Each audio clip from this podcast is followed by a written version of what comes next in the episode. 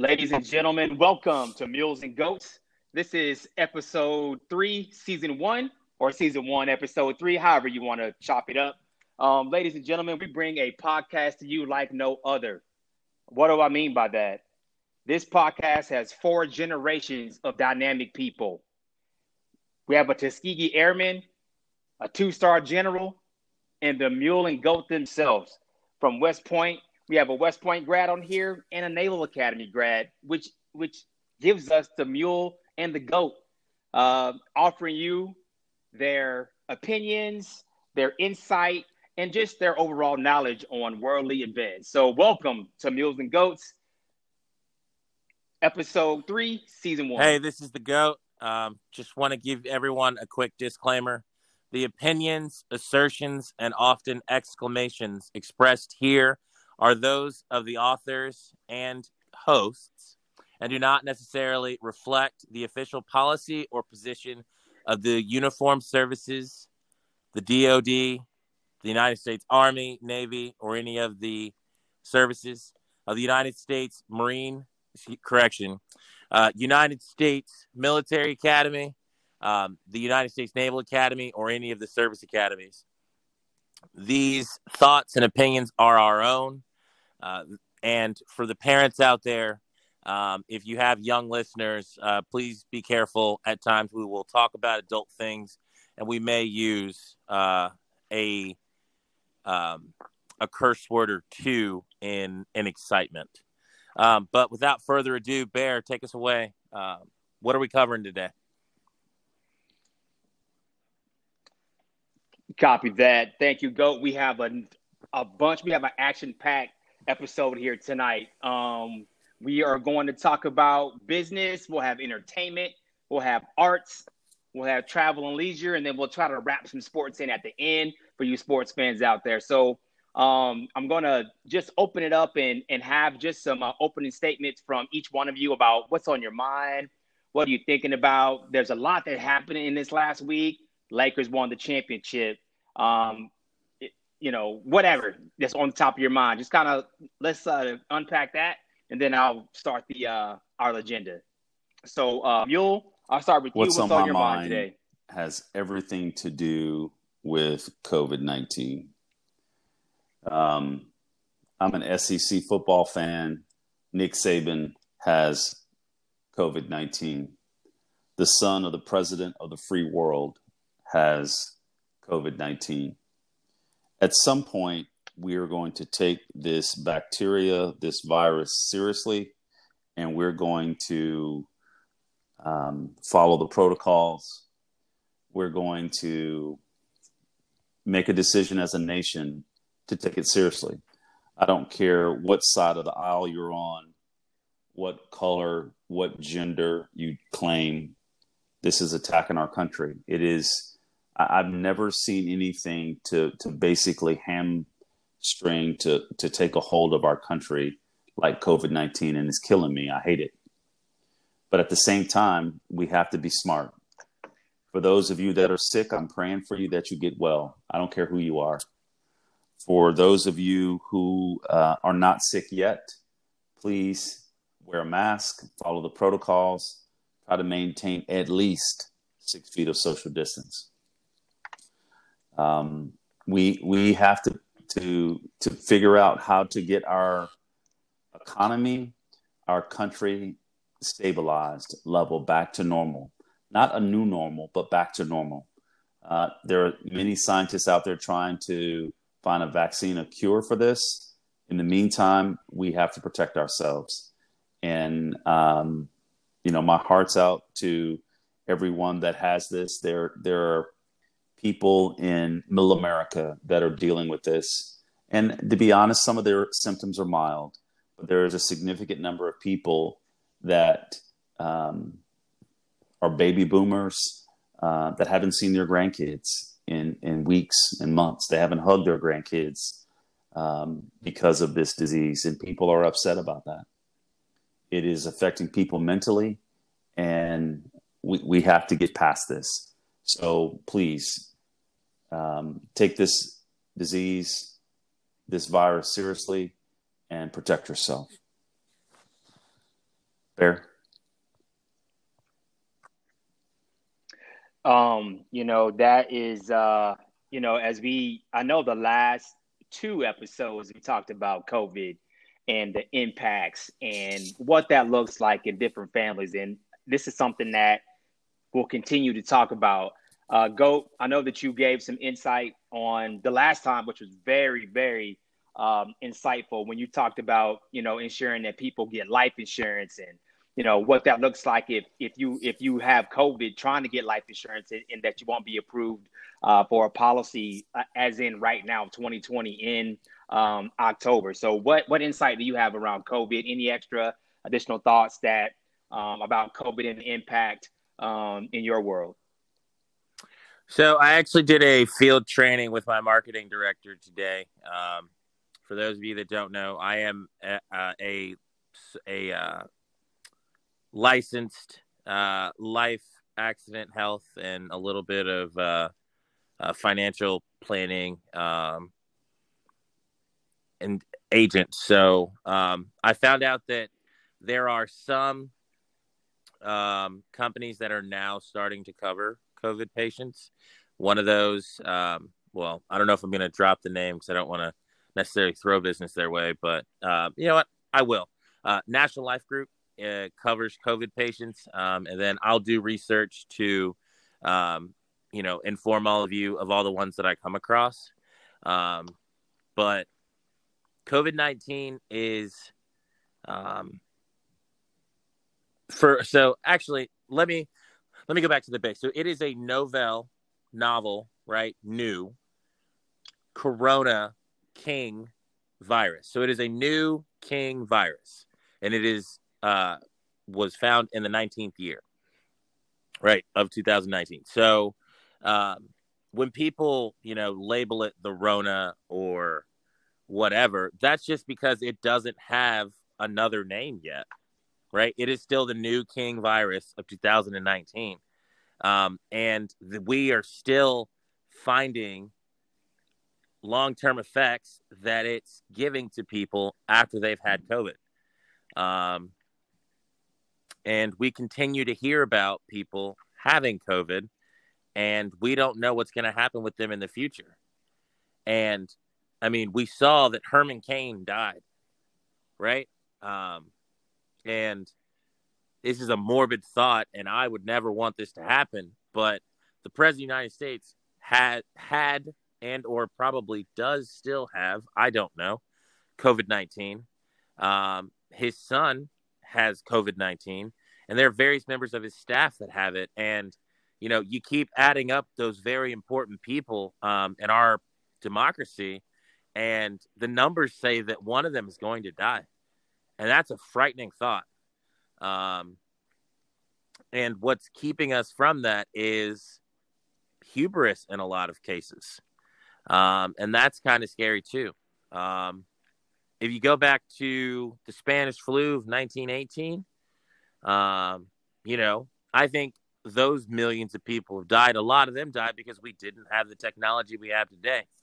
And I think that the only reason why in America we have 216,000 people plus, excuse me, um, I don't know the exact number right now, um, is is is due to those practices and things that we have learned um, and ways to prevent it from happening. Um, and so I just, I just really, really have a lot of concern because, um, you know, my captain actually said something very interesting today um, because we had some sailors that wanted to take um, out of country leave. And um, you know they were they were not allowed to. Um, and he brought up a great point. He, you know he said you know if they catch coronavirus in Peru or Brazil or Iran or Russia or Spain, or they catch it at the Lynnhaven Mall, or they catch it at the Greenbrier Mall, or they catch it at Lenox, right? What's the difference? They still catch it. Um, and so, and, and, and that's very real. Um, unlike most of the wars that, you know, the armed forces fights, this one is here, there, and everywhere. It is right outside your doorstep. And there are a lot of people that that that that that are that that choose to believe that it's not real or that it's not as serious. Um, and maybe right once we have the vaccine, it'll be as silly as the common cold or as dismissed as chickenpox. You know, just stay home. You know, get in an oatmeal bath and don't scratch yourself, right? But um, until that day comes, we need to we need to take it seriously. Um, which leads to my opening statement. Uh, my opening statement is that we are seeing the winners and losers of coronavirus, I think, at every possible turn. Um, I think the NBA, despite the fact that people like to bash the fact that they didn't have great ratings this time, and you know they didn't, you know, um, they didn't, you know, their their their viewership is falling. I think the NBA did the best of anyone with coronavirus, short of Australia. You're going to ask me what I mean by that. Um, the NBA bubble, they brought 16. No, not no, excuse me, not 16 teams. How many teams? How, many teams do they bring? They brought a lot of teams and a lot of staffs, a lot of coaches, a lot and a lot of workers, and put them at the greatest place on earth, i.e., Disney, and they locked it down. They did it right, and they got it done on time. The rest of the world has been able to do that, except for Australia, who, for a second there, we had an entire continent, Australia, you know, that had zero new cases for a string of like 13 days. And that was disrupted by two British travelers who had COVID when they left, and then they spread it everywhere they went at their resort. And so, um, you know, it just shows you that no matter how good you are, you know, one mistake, one slip up can cause the whole thing to fall. So, um, wear your mask, everybody. You know, absolutely. You know what's um I'm not sure and you know if you guys have heard, right? There are two people in the world that have caught COVID twice. I'm not sure if you guys were aware of that. We just had our first American um, uh, catch COVID twice. He caught it back in like uh, uh, April time frame, and then he just recently caught it again um, here within the last month. And what they discovered was is that that person who caught COVID had two different strains of COVID. Oh yes, sir. Yes, sir. The first person happened over in China kind of the same story, right? So they had somebody who caught COVID, you know, right. I think that I think that uh, that guy might have been a doctor. He caught it in March of uh, of this year, and then he caught it again like two months ago. Um, so again, in both people, there were two different strains of COVID, which obviously shows that the virus is mutating. And what what does that look like? You know, you know, is it you know, kind of piggybacking on something that you said, uh, you know, uh, go is that is it going to be like okay, like the flu vaccine, right? Like okay, this is the COVID. You know, the flu vaccine is just a vaccine that they think will be prevalent for that particular year or a strain that will be prevalent that particular year. They may get it right, they may get it wrong, but that's what every, everybody gets. So I'm wondering if COVID will kind of be the same once they get like a vaccine for maybe the, you know, the most uh, well-known strain or the first one, and then um, each year after that, we'll have to keep getting a vaccine for any different strains that may pop up until we whack-a-mole this thing down uh, to where it's not mutating as as rapidly as um, other viruses, if that makes sense. Again, I, am not sure if you guys heard of that, but that's actually a thing. Somebody caught COVID twice, two people. So very, very interesting. I mean, um, you know, I think that we'll wrap up the COVID conversation unless you guys have any more add-ons before we move on. Um, no, I, I, have heard of the uh, the two cases you're talking about.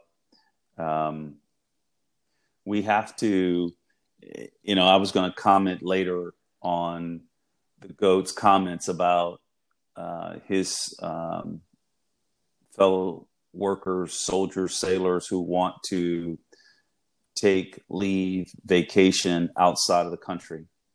Um, my uh, response would have been to that would be uh, no, if I was their commanding officer, because of what you just said there, and that is, it's a different strain. The strain we have here in the U.S. is different than what they're experiencing right now in Spain and in northern Italy for the second time. It's different than what they've had in Wuhan, China. And and and maybe the scientists understand the difference in the two, but we don't. And so um, and you bring that new strain back here to the US or that different strain back here to the US and you can infect more people. So no, um, you know, I, I don't support international travel at this point uh, if you're in the U.S. until we have a vaccine. So, um, yeah, this is that that to me is is what's um, what's important now. Um, let me let me give you some background. Uh, the University of Alabama is one of the greatest football programs there is. If you go down to uh, there and see their program, see their the facilities that they have, uh, it's first class. And for the head coach for the University of Alabama to get COVID is almost as if it's almost as incredible as the president getting COVID. And I, I said this in a meeting um, on Monday uh, because there are some people that I know who contracted COVID 19. And the first thing I said is that's incredible because these people are germaphobes they wear their masks. They social distance. They bring, they eat their own food in their office, um, and they are really really careful people. And they caught COVID nineteen. How is the question, and it's a concern. Now, here's one. I'm going to add this, and then I'd like to move through our agenda. Let me let me be clear about this my my sense of awareness i share this and i talk about what's important now not because I'm afraid, not because I want you to be afraid, not because I want there to be a panic amongst the people of the United States of America or anyone listening to my voice. No, is I want you to be vigilant. Not, I don't want you to panic. I want you to be vigilant. And um, I want you to be prayerful.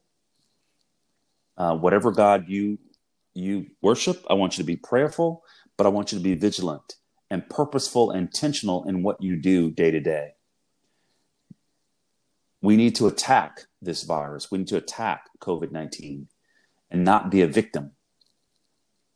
That's why what's important now to me is, is understanding what's going on so that we can be vigilant. Don't be afraid, be strong. Bear, back to you. Absolutely. You know, no, absolutely. I, you know, um, very, very awesome points made about COVID. You know, like um, all three of us have, you know, the mindset to where, you know, uh, to um, all three of us have the mindset to where exactly what you just said. We're not, we're not asking you to be scared. Just be smart. just be smart out here uh, as you move um, in your day to day business. So um, I want to transition now um, into. I know that in the intro of the show, I talked about um, why this podcast is one of a kind. There's nobody on the planet that has this the same credentials that we have on this podcast. And if you do, I need receipts. All right, I need you to prove it. Right. So again, we have a Tuskegee Airman, a two-star general, a West Point grad, and a Naval grad on this podcast. The Naval and the West Point grad is the Mule of the Goat, right? That is the name of the show. So, with that, I want to talk about leadership just for a, a, a quick moment. And if there's any nuggets that you two, West Point grad, Naval grad, Mule, Goat, if there's anything that a little nugget that you would like to give to the masses about leadership, it, it mean any sector that you want to go down, any little juicy piece of information that you might have learned uh, in, in, in school, in your training, in your, uh, you know, being, um, you know, uh, you know, as you move throughout the world, things that you've learned. Are there any little nuggets you would like to provide to the people? Um, you know, uh, I'm going to start with you on this. Uh, Goat, if you're ready. Um, if not, you can defer. But I'll start with you, Goat, and see if you uh, what nuggets you have as far as just leadership. Um, so on the spot, I would say that um, there are there are a few lessons that um, many of the great leaders that I've had the honor of serving for have taught me and bestowed upon me. Um, but uh, the first two that come to mind, uh, the first one is the way in which you talk to people matters. Um, and here's what I mean by that. Um, you know, at the end of the day, we are all born, and you know, at least on the onset, you know, God willing, all of us have the exact same, or at least, you know, within a few standard deviations of the mean, um, you know, the same amount of lifespan, and we get the same 24 hours. We all bleed, you know, uh, you know, aside from some uh, genetic differences between us, um, you know, and at the end of the day, we're all human beings, no matter the color, creed, um, the way you look. Um, and so, all of those human beings, they have thoughts, they have feelings, they have emotions, they have reactions, um, they have tendencies, they have tics, they have they have preferences, and and they have things that that they don't prefer. Um, and when you're a leader, um, it should it should it should be your goal. I mean, you don't have to please everybody, but to give respect to people because they are people, um, I think is very important. Um, and um, I strive every day to give people the space and time that they deserve uh, because you never know what someone's going through and you never know the circumstances that they have come from. Um, but we can all go crazy um, because mental illness is no joke. And when your brain breaks, your brain breaks, and you have to be nursed back to health. When your body breaks, your body breaks, and you have to be nursed back to health. Um, and and and so you know you just have to be cognizant of the fact that yes, that report matters. Yes, that task matters. Yes, all of the minutia that we have put in front of ourselves and called our jobs or our ways of life or our targets or our goals. Yes, those things matter. But at the end of the day, don't forget the people that are behind those tasks and goals and objectives. Don't forget the people that are making it happen because once someone decides that they're no longer going to work for you or no longer going to participate as a part of the team, um, then you have to spend the time, effort, and energy to get them back on the team, or you have to hire somebody new and then retrain them to do it. Um, and if you would have just chosen your words more carefully and and considered what you were saying um, a little bit better, then you could have made the situation a lot better. Um, and the other thing is uh, respect the people at every echelon. Um, and my mother taught me this. My father reinforced it, and so did my uncle and everyone else. But, um, th- you know, th- the janitor, I think, has some of the best trust of anyone because they have the keys to every office, the code to every door, um, and they're there early and late. Um, and they deal with your waste, they deal with um, the things that you discard or the things that you've forgotten. Um, and to look down upon them as if they are not worthy of respect, I think is wrong. And then, you know, the people that are the worker bees you know the secretaries the the the the the the, the writers the creators the mark like, like everyone matters um, and so give everyone their respect um, because you never know when you're going to need to cross that bridge and and uh, you're you're going to need their expertise. Uh, understandable, understandable. Great, great nuggets, uh, great gems that you're dropping there. Mule, what you got for us? Well, I want to talk about something. Um, it's mindset. Uh, as leaders, as people that are, are moving in the right direction, you must always have your mindset in order. And what I mean by that, um, uh, TK Tim Kight, the performance coach for the Ohio State football team, he talks about mindset and he talks about 20 square feet, meaning um, you all always have, um, you know, free will and a lot of people give up that free will. What do I mean by free will? Meaning you have the right to choose your mindset every day, no matter your conditions. And what many people do is they they take their their current condition and they lay it at the doorstep of someone else. Well, if my mama would have done this, I would be a better person. Because my daddy wasn't there, that's why I am the way I am. Because I was mistreated on the job, that's the way, that's why I am. And that's why I have the mindset that I have. No, that is incorrect thinking. If you go back, and, and for those of you that are Christians, you'll, you'll know where I'm going. But if you are not, if you pick up the Bible, the King James Version, you go to John chapter 5, and when Jesus came across the man who had been paralyzed and blind, and he'd been blind and paralyzed for about 38 years.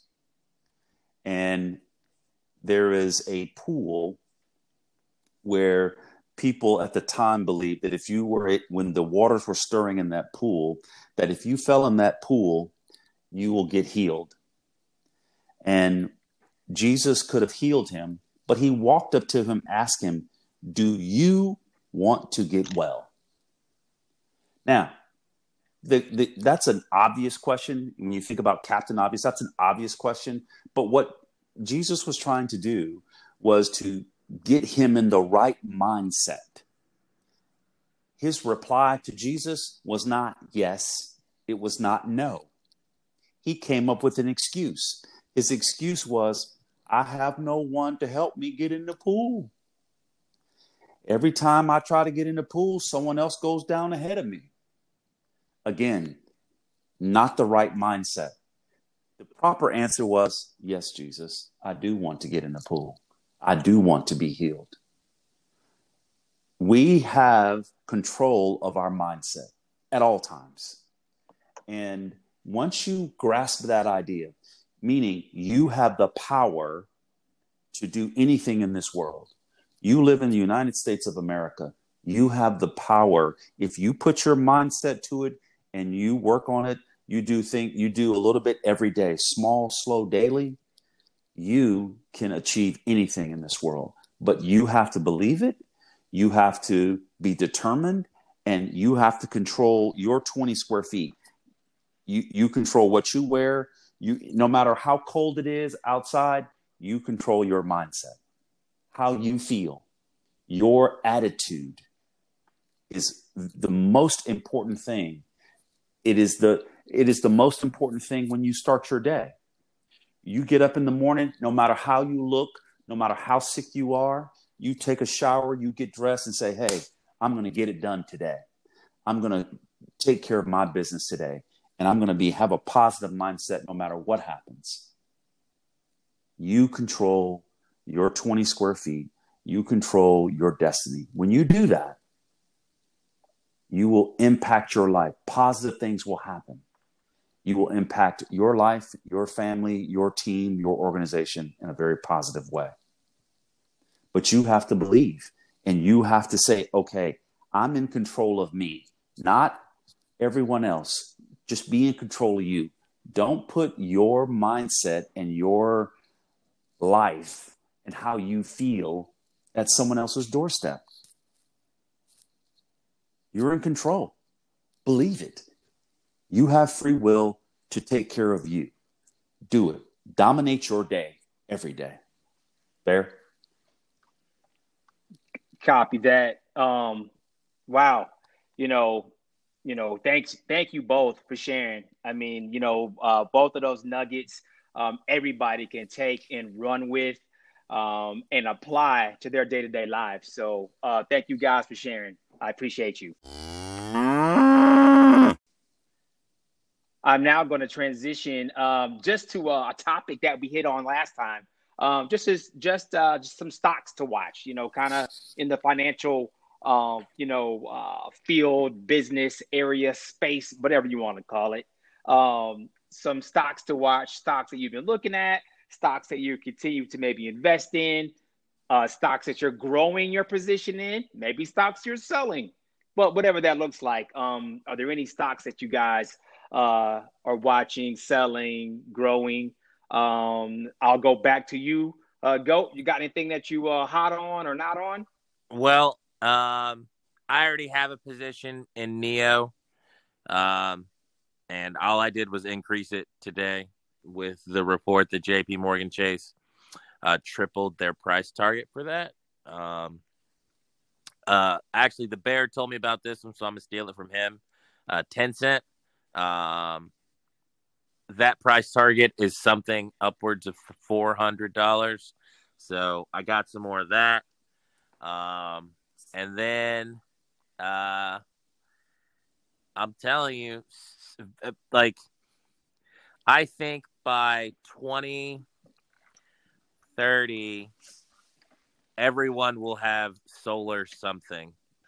And I think Sunrun because Vivint Solar doesn't exist anymore, is going to be in that space very heavily. Um, and I know that they're down about 10%. No, excuse me, not 10%. Yeah, like 10% over the last week after they merged with Vivint Solar. But I think that's just people selling off so they can lower it so that they can rebuy back in. Um, uh, but I think that, I mean, the, the sun is going to be there at least for the rest of our lifetimes, barring some sort of catastrophic event in the universe. So, um, I think for a very long time we have, or at least some of us um, in the mainstream have have neglected just how powerful it is. Even though if if if uh, some humans are overexposed to it, they burn. Um, it you know it can cause uh, things that are brand new to then wear away. It takes away your energy, but it also charges you, uh, and, it, and, it, and it gives you vitamins. So I mean, um, eventually everyone's going to have something that's solar uh, on their house, in their car, uh, and and around their person. Because to not tap into that pretty reliable uh, source of power, I think, doesn't make much sense. Um, you know what's funny is like I agree with you on the solar. Uh, little fun fact for everybody out there in the universe: uh, the sun is about five billion years old, and it's supposed to burn for another five billion. So I think we're all right. I think we're, I, I think we're okay if you want to, um, you know, look at that as a energy source. Um, and maybe invest in it, you know, as we start to transition to clean energy, you know, whether it be electric versus gas, you know, versus uh, or you know going to solar power versus you know uh, burning coal or wherever we do to produce uh, energy. So, um, Mule, uh, what you got for us? Any stocks you watching? Yeah, so you know I'm boring. Um, I, am gonna go. It, I'm gonna take a, a, different route. So the first one is DUK. Um, the um, is sitting at uh, $92.67 right now for the close for the day. DUK is Duke Energy Corporation. Uh, it's basically uh, a power company. People, you know, you got to have electricity, regardless of if, even if you have solar panels on your home, more than likely you're selling that back to the, your local power company. Um, and Duke Energy Corporation is a solid company.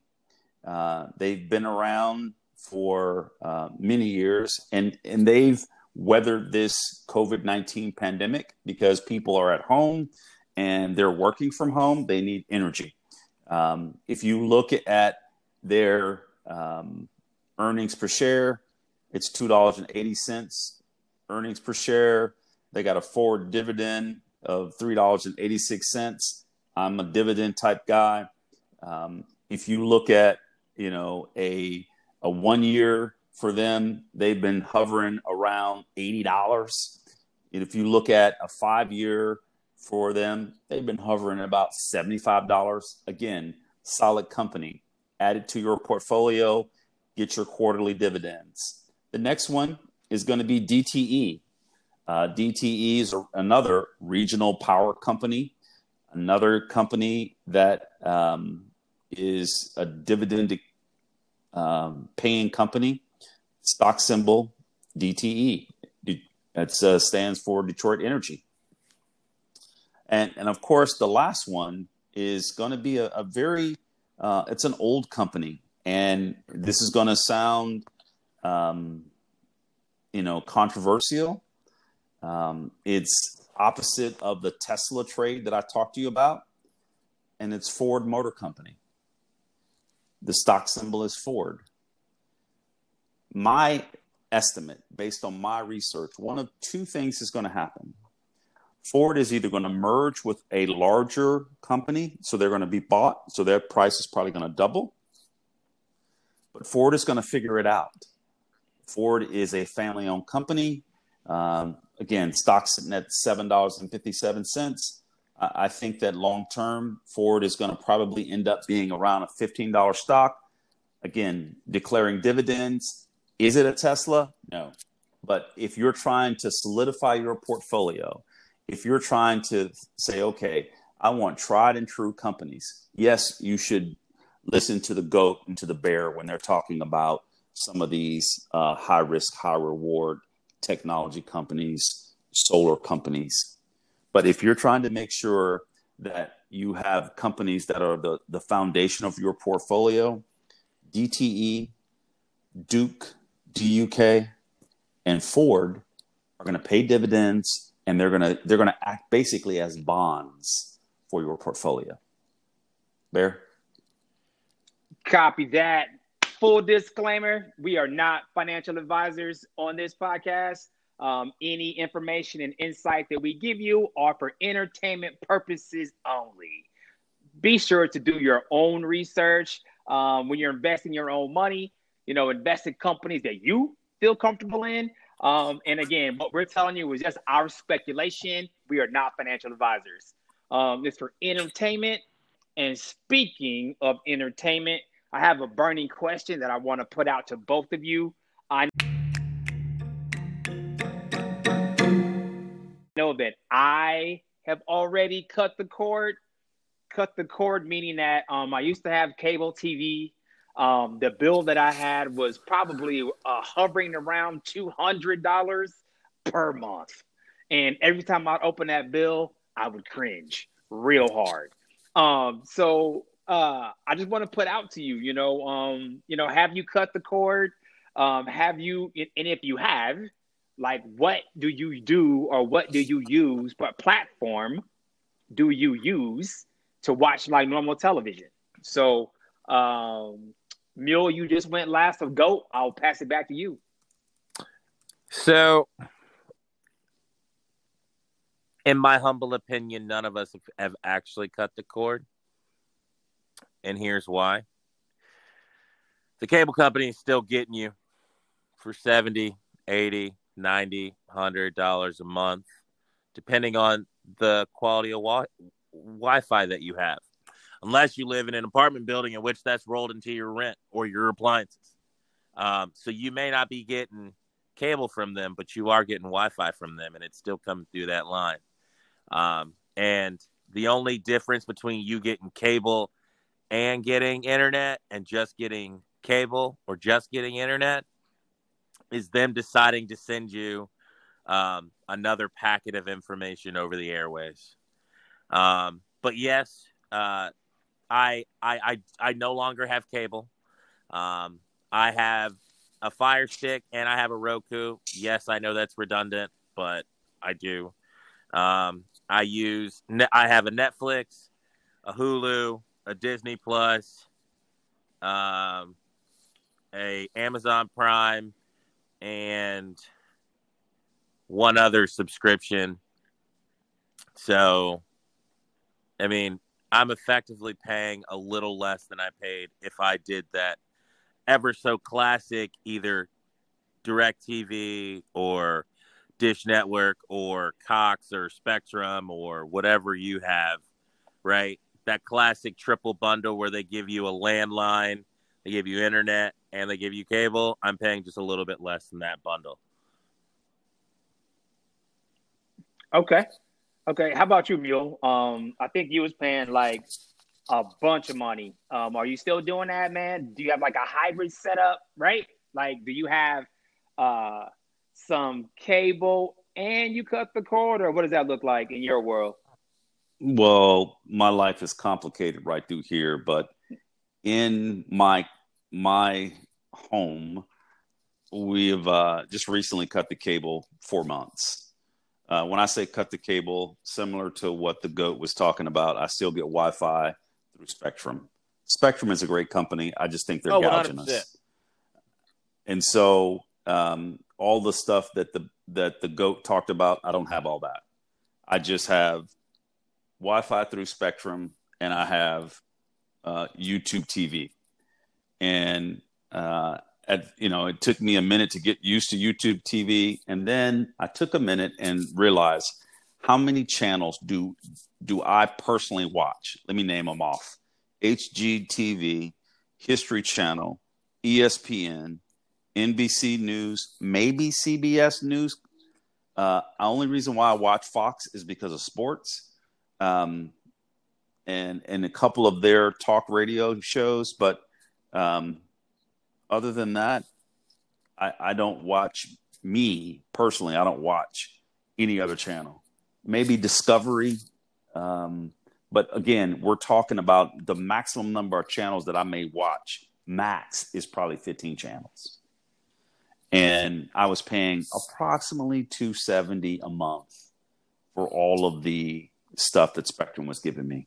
Right now, I'm paying about so my on my YouTube TV is about sixty dollars, and my uh, Spectrum is about seventy five dollars. But I got to check the bill. Point is, is that you're right. Cutting the cord is is you're just cutting a, a portion of the cord but all I know is I've reduced the outlay. I just have to get back to um, this whole idea of cutting the cord. I think it's more a la carte, is what we should call it, not cutting the cord, because that's what we've gone to. Is what do you really watch? And if there was a way where you could be charged for what you watch, then maybe that would be better. And I would just have just Spectrum and then what I really watch. The idea of having a home phone is um, you're kind of showing your age. Most folks, um, probably 40 and under, don't even have a home phone. If they see a, a phone outlet, they probably don't even know what it is.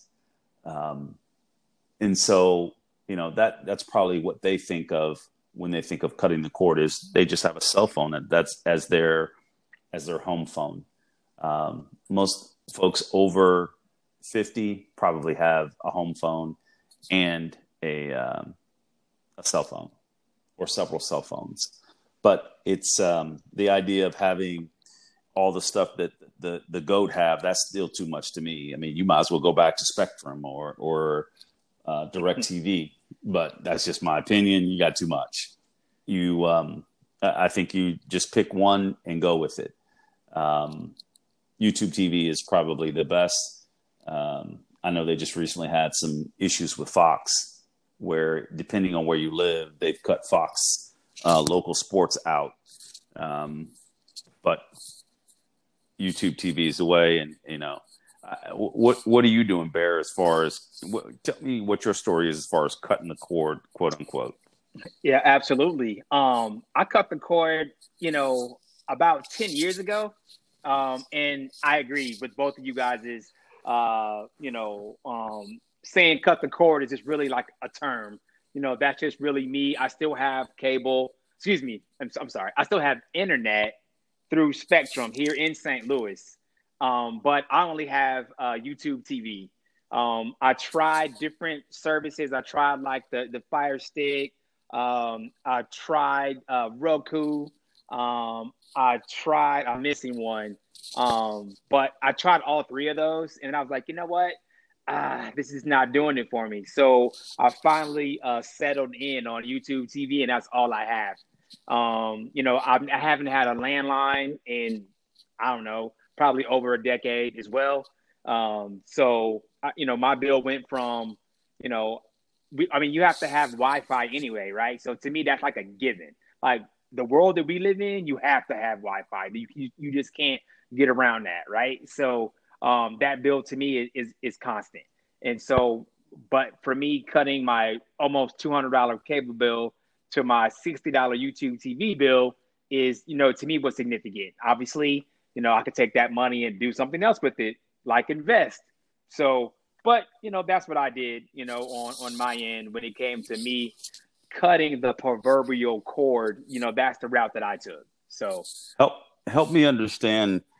So I I'm a fan of. I, I think that Wi-Fi should be like a utility. To be honest, mm. that's and and I know that the spectrums of the world probably would hate me for saying that because I'd be digging into their business, but it should be part of your utility bill that you have Wi Fi.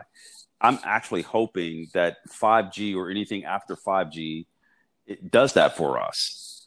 Um, and and again, it probably will not. They're going to continue to monetize it, which I'm not mad at them about that. I just think that Wi-Fi should be for cities, for urban areas, really for across the U.S.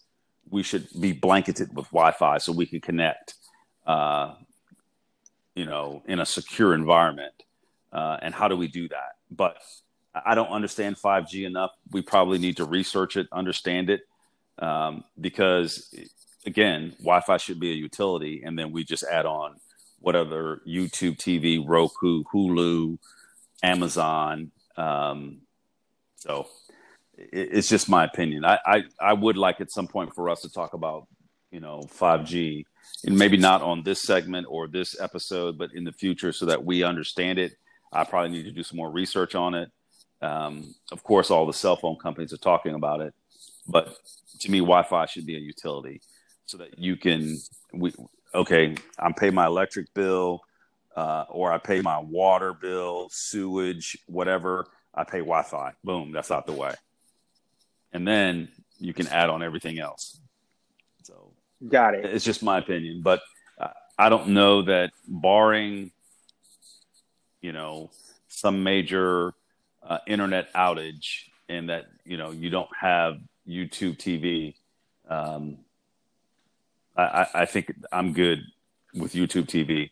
I would like to say that as Disney continues to grow, I may have to holler at Disney because um, I'm kind of in love with Mandalorian and, of course, Star Wars. So um, we'll see how that goes. Copy that. Um, you know, you have a, you know, you bring up a great point, and you know, I'll just kind of piggyback on that for a second before I segue. Is that you know, a lot of people get Disney Plus just for the Mandalorian. I'm one of them. it, it, it, it what's funny. funny. What's funny is like I'll pay for the subscription, or we, you know, we'll pay for the, the subscription until it's over, and then we're not paying anymore.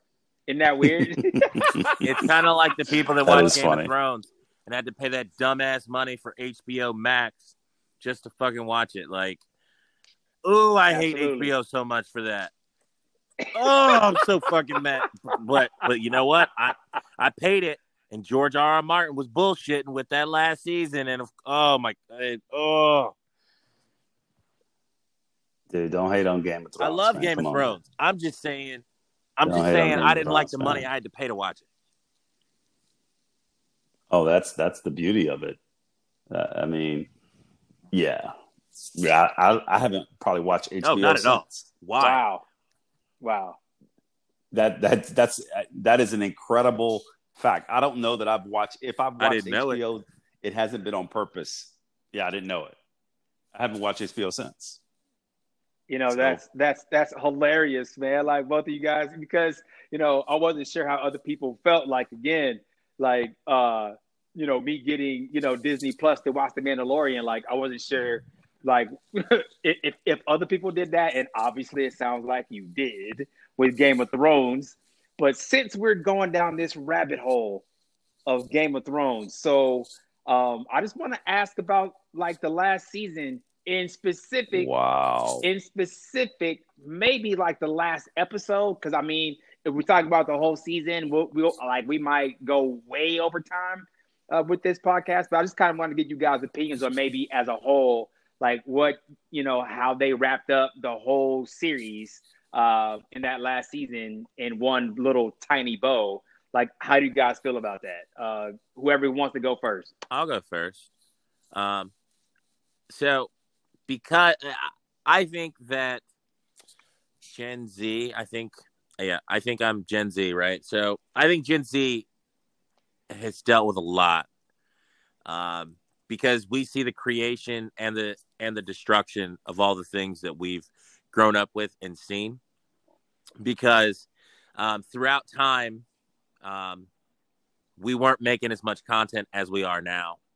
Um, and we are making content every single day, every single year. And there are fantastic seasons of things that don't get a season two or a season three or a season four. And we see them just end because a network decides to move on or an actor uh, is exposed for doing something bad, i.e., House of Cards. Um, and like I remember the last time that I watched th- th- like I had to go watch the you know the final something and that was Harry Potter. Harry Potter's been around since I was like 11 or 12, even earlier probably, and I had to I I, I had to go to the theater to watch the last movie knowing that I wasn't going to get any more Harry Potter.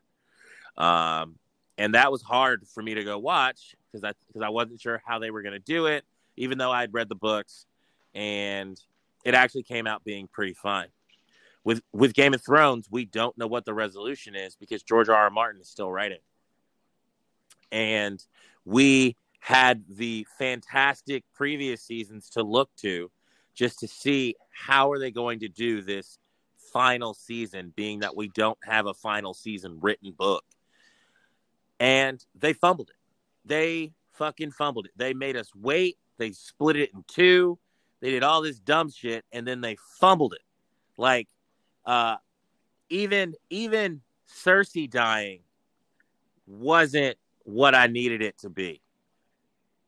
Like fuck, man, like bad, bad, bad, bad job. Redo it. Mule, so Mule, what, what what's your uh, what's so your um, I, I'm I don't know that I'm going to be as passionate, but I, I will say this. Um, first, I saw a uh, a caricature a caricature of a basically if you look from left to right, it was a work of art, and then it went to like watercolors, then it went to a sketch, and then at the end it was Stickman, and that was basically the Game of Thrones.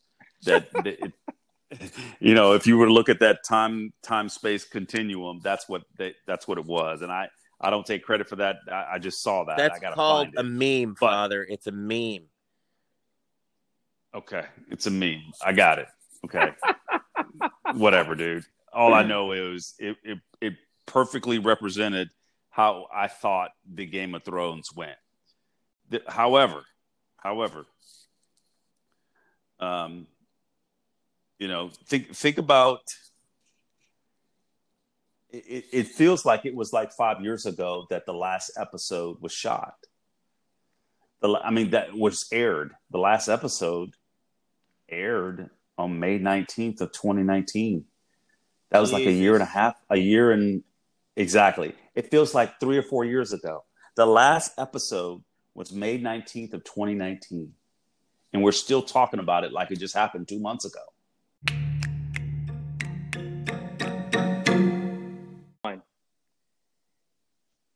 So I want to transition us over to music, right? So um, that's something that we really haven't covered uh, on this on this podcast yet, and uh, we all three of us love music, right? We all have our favorites. We all have uh, things that we listen to, but I kind of want to cut out a part of music, like just during maybe the last, you know, uh, you know, six to eight months. Let's just call it COVID. Like, what have you been listening to during COVID? Because a lot of people have been spending time, more time at home, in the car, uh, you know, uh, maybe just spending time just kind of zoning out. Uh, but what does that look like? So, what what music have you been listening to uh, during COVID? Mule, I'll start with you this time. I'll start with the GOAT each time uh, for these topics. But Mule, like, uh, is there any music out there that you've been listening to in this pandemic era that we're in? I've actually gone back to old school hip hop music uh, and uh, some music from my um, from the '70s. Um, my dad used to listen to folks like Deodato and Herbie Hancock and um, uh, let's see, um, just just old um, R and B music like Lou Rawls, "My Lady Love." I mean, and and so I just been listening to that type of music, and then just old school hip hop music. Um, one of the ones that I'm going to try to add to the podcast once I can get permission from Spotify is um, by Pete Rock and CL Smooth. Um, the uh, oh, what's the name of the song? I'm slipping right now.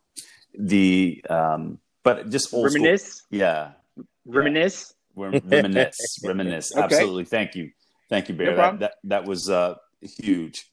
Um, and then just going back, OutKast. Um, I, have been listening to. Also, I've been listening to some techno funk. Uh, one of my partners, his name is Keith Worthy. We're going to try to have him on the podcast. He uh, is a big techno funk house music, deep house music from Detroit, Chicago, DC. He's a he's a DJ in that. I've been listening to that music, and um, it, it's good creative music. But um, that, that's what I've been listening to. It, it, getting back to to being creative and looking in the mirror and saying, okay, all right, getting my mindset right. Okay, hey, you know, COVID's not going to defeat me. This is a this pandemic's not going to defeat me. We're going to keep moving forward, and and thank God that uh, we've made progress in my life and my family, and uh, that type of music just gives me that that good feeling, gets me in the right mindset. Okay, okay. How about you, Goat? What type of music are you listening to during this pandemic? Um, anything new? Anything old? Any new discoveries on the music front? Well, if if if I had to have quarantined at any point in time during COVID, uh, like both of you, I've been an essential worker and not really been afforded that opportunity. Um, but I haven't dusted my records off in a while, so thank you for asking the question because the quarantine would have been a perfect time to go through all my records and listen to them all. But I haven't really done that. Um, I've mostly just been keeping it par for the course. Um, uh, one of my favorite artists, uh, artist by the name of Logic, um, recently uh, released what he deemed as his final project that he's going to create, and he's retiring to raise his son.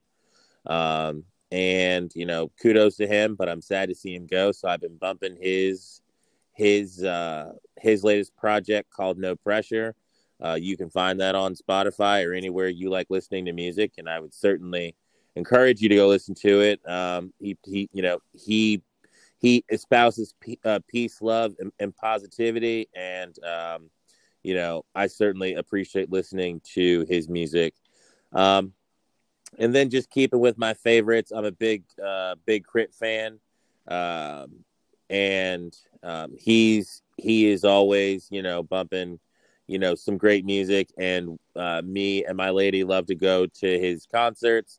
But unfortunately, due to COVID, you know, he, we haven't been able to make it to any concerts. So hopefully, once the pandemic's over, you know, he'll start back touring, drop a new project for us. And then, of course, you know, I like listening to Kanye. Um, the Sunday Service Project is, you know, all of my favorite gospel tunes um, but you know, with a little bit of that secular, you know, hop and beat to them. So definitely in love with those and any music that he produces. Um, there's also another podcast called Dissect where they break down all the things that, you know, Kanye, uh, Kendrick Lamar, Beyonce, some some very talented artists, and uh, you know the Dissect podcast really does a really great job of breaking down all the different things that they're talking about and what they mean, and giving you the backstory, and that just makes you love that music even more. So that's what I've been listening to. Okay, okay, you know, um, such a wide, uh, you know, range of music uh, you know, that we have that every, you know, that you guys listen to. I mean, um, if I'm going to add my two cents in, um, I also listen to uh, hip hop. You know, I'm an old school hip hop guy. There are some new school, you know, uh, hip hop uh, acts. Me saying acts makes it sound like we're like in the turn of the century or something, but um, I'm a That's big just because Wu-Tang you're fan. absolutely, absolutely. Uh, you know, I was raised on uh on hip hop, and um, you know, I'm a big Wu Tang fan. Uh, Wu Tang forever. Uh, when you hear that Wu, that's that wisdom. Um, Tribe Called Quest fan. Um, a little bit further back is like Eric B and Rakim. Like, uh, you know, they uh were the first like duo that I really started to like honestly fall in love, like love, love. Um, you know, uh, you know, Mos Def, Talib Kweli, uh, you know, conscious like lyrical rappers is what I'm into. Um, if you can rhyme, you know, that's what gets me first, then the beat second. I know for some people it's like a 50-50 split. Some people it's like, okay, does it have a good beat? And then whatever they say don't matter to me. So um, different people fall into different segments of, of hip hop. So uh, it's interesting. So um, I definitely appreciate you guys sharing. Um, and uh, we'll continue to like, um, I think that we should probably Highlight music come- more often.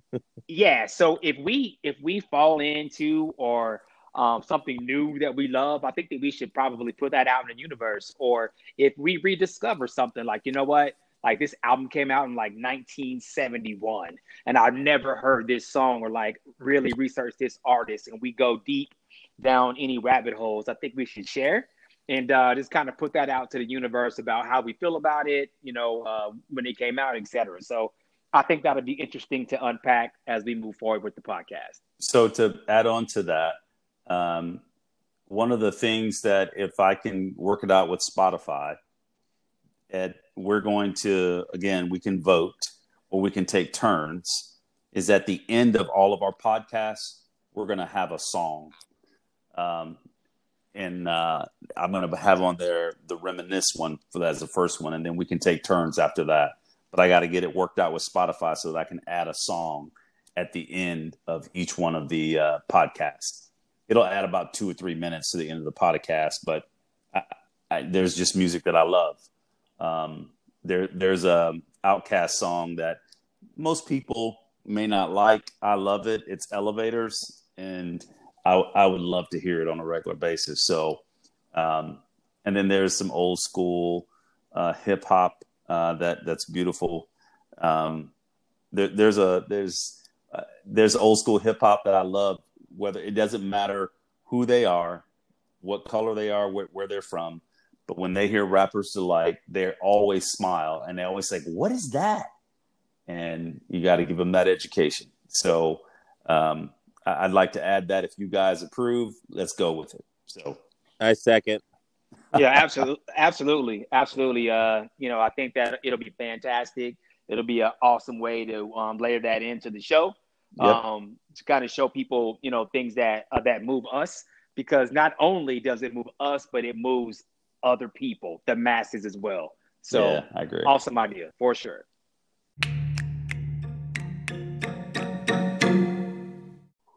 Ladies and gentlemen, we have now come to the segment that I love personally because I'm a sports fanatic. Um, we are going to talk about those Lakers. Um, you know, if you haven't known or did not know, all three members of this podcast are Laker fans, diehard Laker fans, and uh, the Lakers have won the championship. And we cannot end this podcast without talking about that, what that looks like, how we feel about it, etc. So I'm going to start with you, Mule.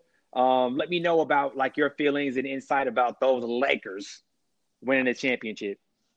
It's fantastic. Uh, LeBron's got his fourth championship. Anthony Davis has his first championship.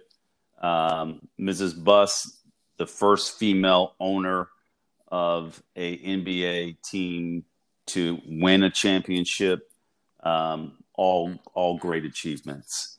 Um, in light of um, Kobe Bryant and his daughter passing away this year, um, it is just a, a fantastic story, a Hollywood story, if you will, that the Lakers will win the championship this year.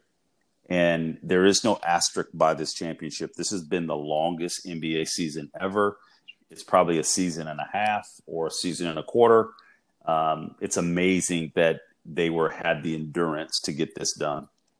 The level of commitment by the entire Laker leadership, the players, their families, and supporting them to win the championship, it's awesome. Hats off to the Miami Heat. Uh, they have a, a young nucleus that after LeBron retires, the Miami Heat are going to be okay. They're going to be in the fight for the East, probably at least for the next five years. Uh, as long as Jimmy Butler is still there, they'll be in the fight. Jimmy Butler, I think, is 32. So at least for another, you know, three or four years, the Miami Heat are going to be uh, a pretty strong team.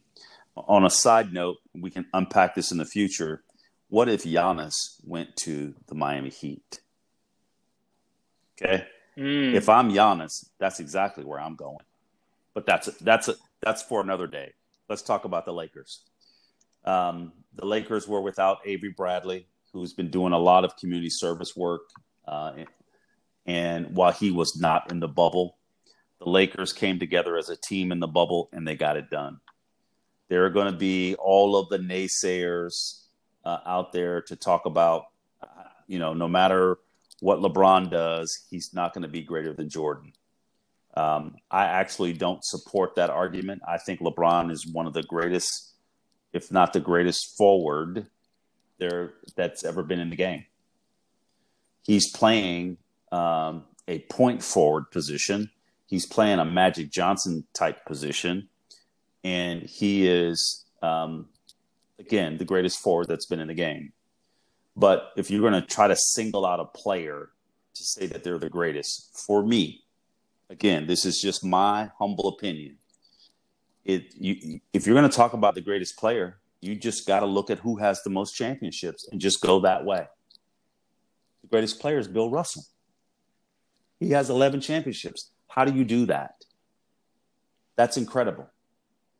I mean, and so uh, now, if you're talking about by position or by era, then you can have debates. Um, the game has absolutely changed and the skill is higher uh, as far as each one of the positions. There's a there's an expectation of skill.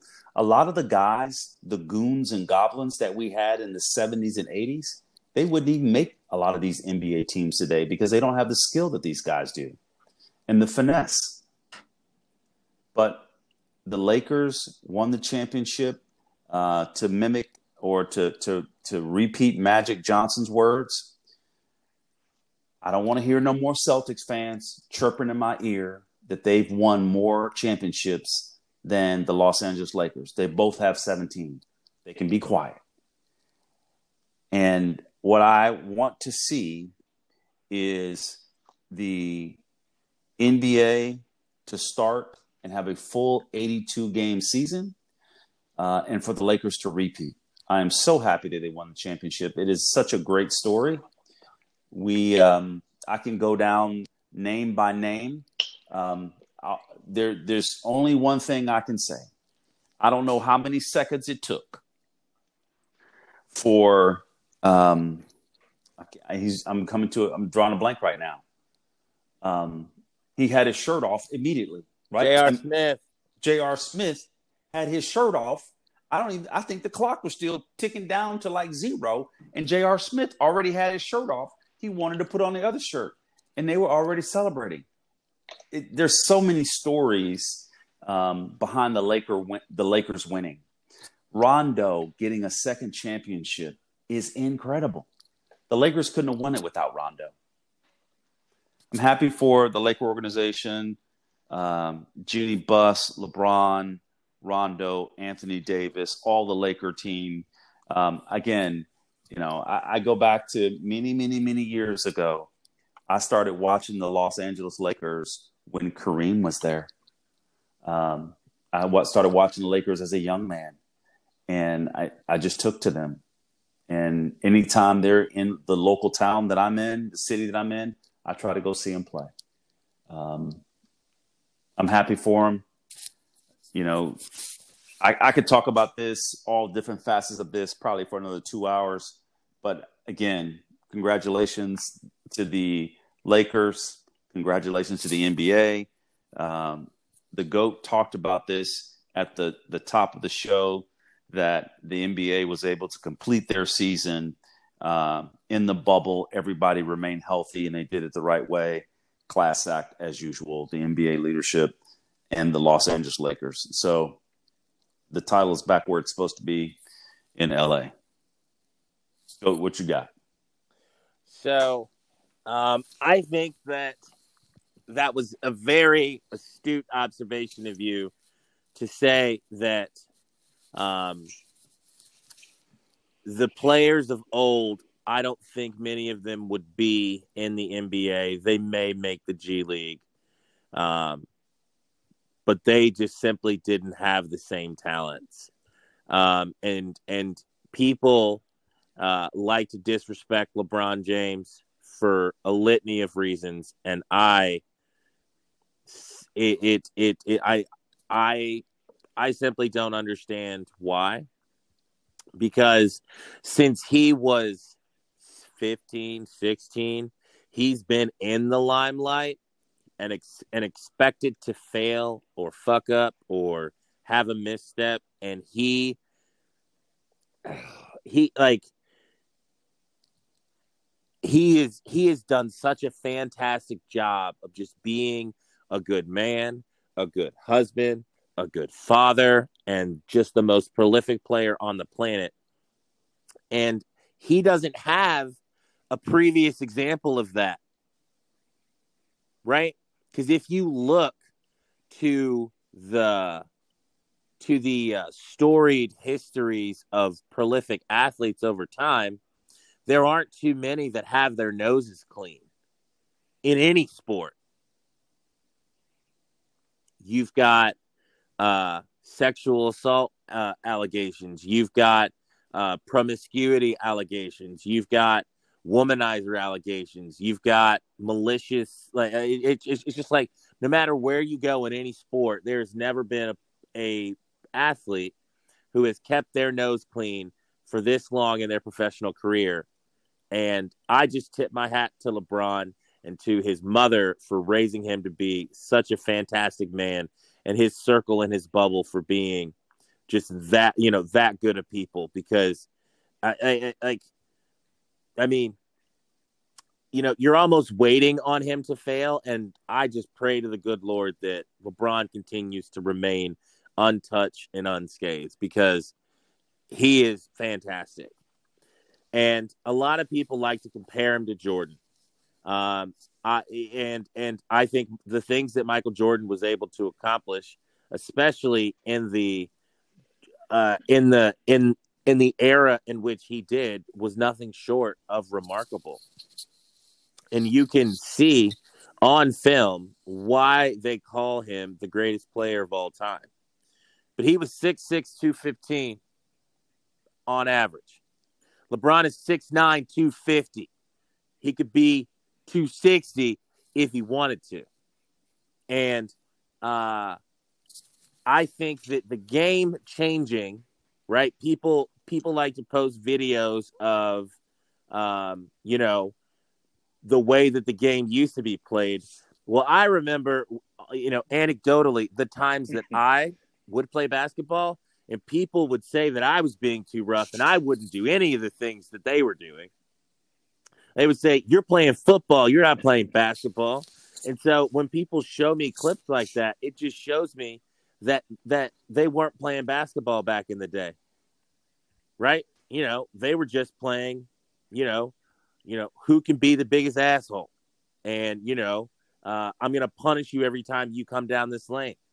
And now that basketball has taken on a skilled based approach, you know, basketball players are proud of the fact that they are long, lanky, strong. They jump, they run, right? They aren't proud of the fact that they can hammer someone in the head as they're coming down the lane because that's not basketball. So uh, I think that the Lakers did a fantastic job. I hope that they can repeat. Um, I hope that they're able to get healthy, get rested, and then hop back into this 82 game season. Um, you know, I I have a you know mixed feeling about ownership being congratulated for championships because all they do is just collect the money. You know, they aren't actually the ones out there doing anything, but you know, that's neither here nor there. Um, but I'm damn proud of the NBA, damn proud of LeBron, damn proud of AD. I think that had AD not had the heel contusion in game two or three, um, and he would have been able to play at full strength, I don't think LeBron wins MVP because their numbers were way too close, especially with AD having that pain um, and dealing with those injuries. So I'm glad he was able to tough it out. I think that he, if if he would been able to stay healthy, he would have been the MVP, or it would have been an even bigger conversation. And um, you know, LeBron may not have gotten his uh, fourth Finals MVP. Got it. Got it. I'm going to ask you guys one little quick hit question, and then I want to hit one more um, topic that we're going to wrap up, and I'm going to plant that seed, which is we're to have to talk about the Georgia Alabama game. But I'll get to that in a second. We're to end with the Georgia Alabama game. I'm to give you guys the over under. I'm to give you who's favored, and I want your picks. But we'll get to that in just one second but I want to continue going down this LeBron rabbit hole for one more second. Because, so people out in the universe will never uh, put LeBron in Jordan category for a couple of reasons. One, Jordan went six for six in the finals. So people are going to always, any LeBron naysayer, which, you know, um, you know, I'm not gonna say that, but people are always gonna say, you know what, Michael Jordan was the best. He went six for six in the uh, championship. He got six rings. Now, LeBron has four championships, and I believe he's been yes. ten times or not. Okay, so he's, he's four out of ten. So people look at that like, oh well, you know, if he was this great, if he's the greatest of all time, he would have at least won fifty percent of the championships that he went to. So I have two quick questions that I want you guys to answer, and then we'll move on to this Georgia uh, Alabama game. Now, do you think that LeBron needs to win another championship to cement him being the greatest of all time or try to topple that Jordan mountain that he's been climbing? Or do you think that if he gets the scoring title over Kareem, which if he he would have to play at least two and a half maybe three seasons to catch Kareem for the all-time scoring, you know, uh, on the all-time scoring list. So I, I guess my question is, is that what do you think it will take to erase, eradicate any, you know, or or at least put it on par? Because you're never going to be able to erase the Jordan argument of being the greatest ever. You're not going to be able to do that. But what stat or what else does LeBron have to do to like vault him to where even the staunchest Jordan supporters have to like pause and say, ah, but I still like Jordan. It, it does. It does. Let, let, me so, let me help you here. Okay. Um, All right. So go ahead. Number one, if LeBron can stay healthy and play two and two and a half, three more years, and and get the scoring title so that he is number one that is going to be a big deal. Number two, if LeBron can get one more title. So, if you're a true Laker fan, when everybody starts chirping about LeBron being the greatest, well, we got to count these rings. And the first thing you got to do is talk about the guy they used to compare Jordan with, and that would be Mr. Kobe Bryant. Okay. Kobe got a handful. That would be five. got more than Shaq, and he currently has more than LeBron. Now, some of y'all may be too young to remember the the uh, commercials that were basically um, Gumby type commercials when it had Kobe and LeBron, and Kobe used to talk about the number of rings he has, and he used to to to show him off to LeBron, and LeBron would just be like just you know flabbergasted and sad or depressed that he don't have no rings. I don't know if y'all remember that, but it, yeah, the, I remember those I were remember hilarious. Those. those are hilarious. So yeah. The truth is, is that I don't think, I don't think LeBron is truly trying to chase Jordan's six. I think he is trying to get at least five and the scoring title. Now, the other piece is if he gets five and the scoring title, he's going to obliterate a bunch of other records. Here, here's one other side note the American sports basketball loving public, those folks are the folks that want to have the LeBron versus Jordan conversation and debate. The people who, if you talk to LeBron, again, this is a backstory. LeBron's hero is Jordan. It's comical to people.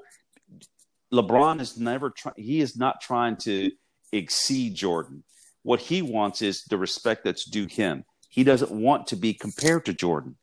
If anything, LeBron has patterned his game after Magic. How many rings does Magic have? I, I don't know. Magic has five. Five. Five. That's my point. Five is the number, a handful. How many does Kobe have? Who is his who who him and Kobe used to always talk? Five. His hero has six, and that's Jordan. He is not trying to chase his hero. It's funny that when people try to compare the two. Okay. So, but the point is, is that if he gets, if he plays three more years, first of all, it will be incredible if he can play three more years injury free. Whatever he's taking, whatever he's doing, all the other NBA players need to do that. Second, he's going to obliterate all the records. All he's looking for is one more championship, and that will be five. And and all the rest, the odds of him getting two more championships is possible, but the Lakers are going to need some more help because the Western Conference is going to be on blast next year. Completely. And then the other piece is if the Eastern Conference gets stronger in Boston and Brooklyn and Miami and Milwaukee, it, it, it's going to be too much. The Lakers are going to have to trade J.R. Smith and, and a bunch of other people to get a, a three headed monster. They're going to need to get a third star. Oh, by the way, the Clippers are right there in LA. The odds of him getting two more championships is is slim. One more championship, I can see that happening. He's going to have to like knock it out next year. After that, it's going to be too hard to do. Father Time is undefeated. So, again, I think it's five and the scoring championship is what he's looking for. He's not worried about six. My opinion. Okay. Okay. Okay. Go. So- what you think? Um, I hear all that that that you're talking about, but I mean, the man needs to get what he's due. Um, I think that everyone forgets that. I mean, unless Boogie left and I didn't know about it, they still got Boogie Cousins sitting on the bench. You know, they didn't bring him in the bubble, but he's supposed to get healthy, and that'll be your three-headed monster. Because you run. I think they released Boogie. They might re-sign him, but they released him. I hope. I, I certainly hope they re-sign him because then you run AD, Boogie, and uh, LeBron, and I don't think there's anybody that can stop that lineup. Uh, especially if Kuzma actually starts doing what he's supposed to do and becomes, you know, prolific like he's supposed to, uh, I don't think there's anybody that that can match them. Um, but I think in order, you know, to answer your question, Bear, in order to silence everybody, if LeBron wins two more and the scoring title, which I think he can do in those three years, um, or four years, right? You know, he would have been to either 12 or 14 finals, have six rings, um, have the scoring title, and have every other record that is due him. I don't think there's anyone that can look at it on paper and say that LeBron James is not the greatest player of all time. So, short, sweet, to the point. Okay. Okay. Okay. Yeah. Um. You know, uh, fascinating. Fascinating. Um. You know, to me, you know, I think that LeBron has to get at least five in the scoring title. Yep. At Yep. least. I agree. And the thing, and, and the thing about that is, is that he has to do it Yes. now. Like the Lakers have to go back to back Yes. now. The window of opportunity is only open right now. And honestly, it's a it's a 50-50 ball for next season. Because Neil, when you talked about it, the West has a bunch of killers. Golden State's gonna be back. You know, uh, the Rockets are gonna try to retool. They fired D'Antoni, thank God, because I think he was And then the 76ers fired him. They're going to be trash for the next five years. Yeah, it, exactly, exactly. So uh, uh, James Harden and Westbrook, you know, they fired. Um, you know, they got D'Antoni out of there. They're going to be different. Um, Clippers are going to be different. Now, honestly, um, there's rumors out there, and it's a huge rumor that the Clippers are going to get rid of Paul George and and bring somebody else in Oh there. my god. Um, but anyhow, you know, but but but that's just speculation. The Lakers are gonna have to get Danny Green. Hey, oh, hey, man, it, it, has been good, but it's time for you to raise up out of LA. Uh, J.R. Smith, hey man, put your shirt back on, and uh, the planes that way. Like let, let's let, let's get moving. But my point is, is that the Lakers have to retool now. Like use the nucleus of LeBron and AD, and you have to and keep Kuz, like you said, goat, and then surround them with more perimeter shooting, who can also lock down perimeter shooters on defense, right? So you know they call them three and D type guys, where they can hit the three ball and they can play D against perimeter shooters um, to like uh, solidify your defense um, so you can win a championship. But if LeBron does not win the championship next year, Mule, your point is valid. Father Tom catches everybody. So, again, that's my little two cents. I think LeBron has to do it now. Um, and if he wins it next year, then he can coast to get that um, scoring title. And then I think that he'll be in that conversation, bar none. Nobody can really sneeze or or like look sideways at his accomplishments. They have to put him on that pedestal. So, all right.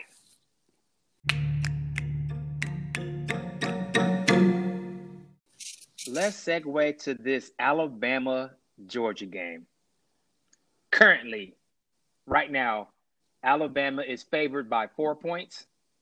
The over under is 56 points in this game. Um, this is a this game is being played at Bryant Denny Stadium on Saturday at 7 p.m.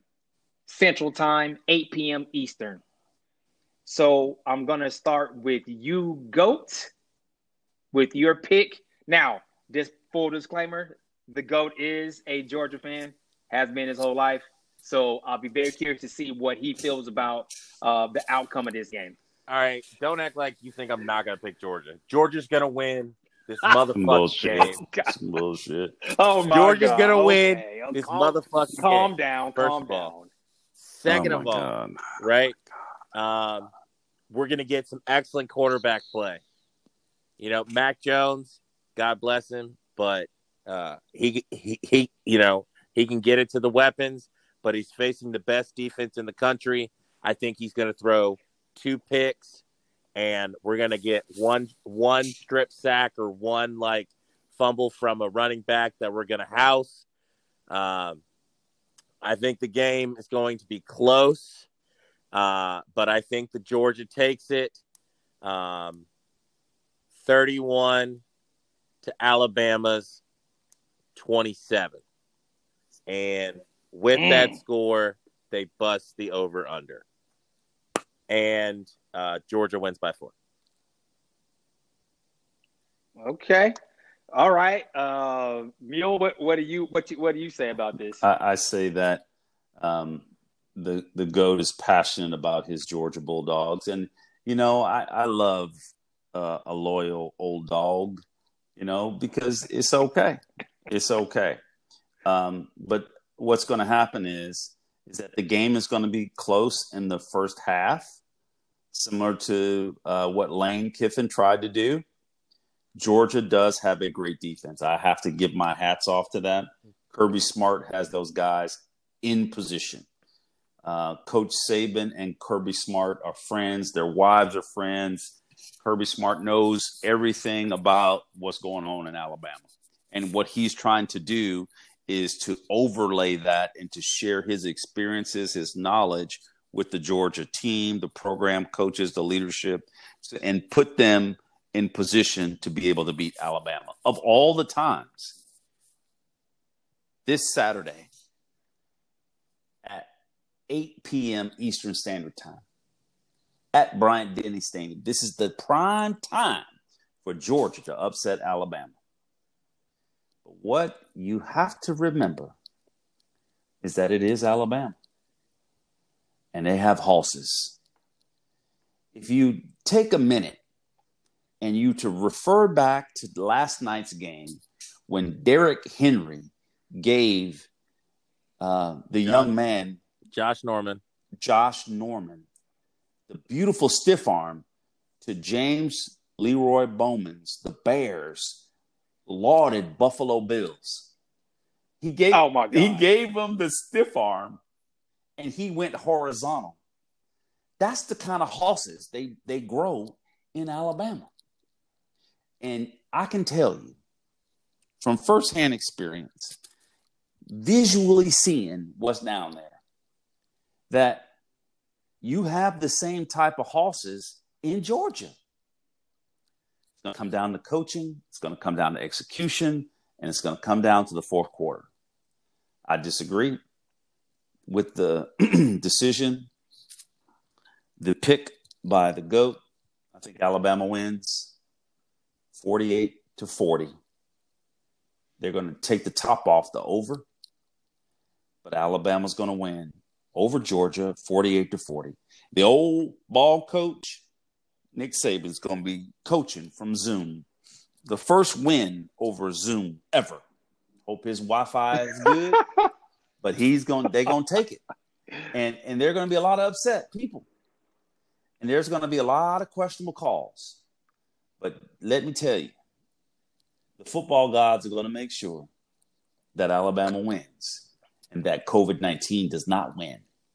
There is a political part of this. I know people don't like when I roll that that thing in the corner, but there's a political part of this. They're not going to allow Alabama to lose because of COVID 19. So remember, I hope somebody, maybe I need to write down my own pick. 40, I'll remember it. 48 to 40, Alabama. And let, let me tell you something. This game is fascinating to me to be honest, if Georgia wins, I'm going to be happy. If Alabama wins, I'm just going to shrug my shoulders. But here's the thing Alabama's offense, excuse me, Georgia's offense does not impress me. It's nope. good, but it does not impress me. Alabama, they can score 70. They have some they they will track meet you if your if your linebackers and your cornerbacks and safeties can't tackle, they're going to track meet you. Georgia's front line, awesome. But I, I don't know about the top end. Again, Alabama, 48 40. What do you think there, Bear? Uh, you know, I think this game is absolutely fascinating um, because all the years that Georgia has been ranked so high all these great quarterbacks that they've had in the past. Um, Jake Fromm was not a great quarterback. Been... We ain't okay. had a great quarterback right. well, since. Oh wait, we've never had a great quarterback. What about Stafford? Okay. Uh, he, you know, sometimes sometimes people have convenient amnesia Right, when right, it comes to their right. teams, and, and that's fine. That's fine. That's fine. That's fine. The reason why this game is fascinating is because if thi- this, you said it so perfectly, Mule. Like if George, this is the this is the most ultimate time for them to get over the hump. They have to win this game if they want to be vaulted into the upper echelon of college football and stay there to the end of the year. You have to beat Alabama on their home turf. So that is a monumental task to do. And whew, if I had to pick, I would have to go with the home cooking of Alabama. Um, I will take the spread. You know, you know, I'll, I'll lay the four uh, to Georgia, but I actually think that it's going to be. Um, I don't think that. I'm gonna. I'm gonna. I'm gonna take the under. I'm, I'm gonna take the under in this game. nice. Um, I think that it'll be maybe, you know, I think I think it'll be maybe a defensive battle in the beginning, then it open it up maybe late third quarter, fourth quarter. But I don't think it's going to be over. Um, I think that Georgia's offense is kind of stagnant, so um, you know, I'm going to go like right under. You know, if I had to pick a score, um, I say that you know Georgia puts up 21 and um, Alabama puts up 30. Uh, so for a total of 51, which is under the over under. So I'm gonna take the under. So um that's what I got. So um ladies and gentlemen, uh it's been a fantastic time with you guys. Um I appreciate you guys listening your whole life and listen to the to the Goat and Mule podcast and learn something. Thank you very much. Have a good night.